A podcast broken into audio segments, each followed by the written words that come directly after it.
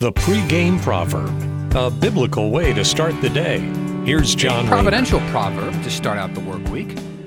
Proverbs chapter 16, verse 9. We can make our plans, but the Lord determines our steps. How many of us, when we were young, said that when I grow up, I'm going to be an astronaut, or maybe a rock star, or better yet, that we'd never get married?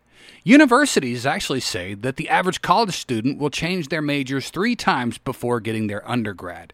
Now, there can be endless examples of life not turning out the way we'd planned, but God's providence is what prevails. This verse is also a testament to the supremeness of God. Man can try and plot out the road that they want to take in life, but God has the last say, even when we leave. If you think about it, none of us had any say when we entered this world, and now that we're here, None of us know when we're going to be leaving either.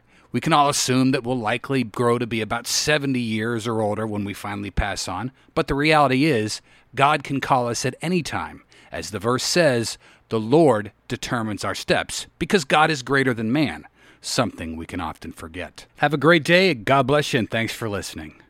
Today's devotion was brought to you by Kin Publishing and Video Production. For more information, call them at 310 719 5200. The pregame proverb with John Rayner. Look for it on all podcast platforms and have it delivered to your smartphone. The pregame proverb, proud partners of The Bar, the Biblical and Reformed Podcast Network.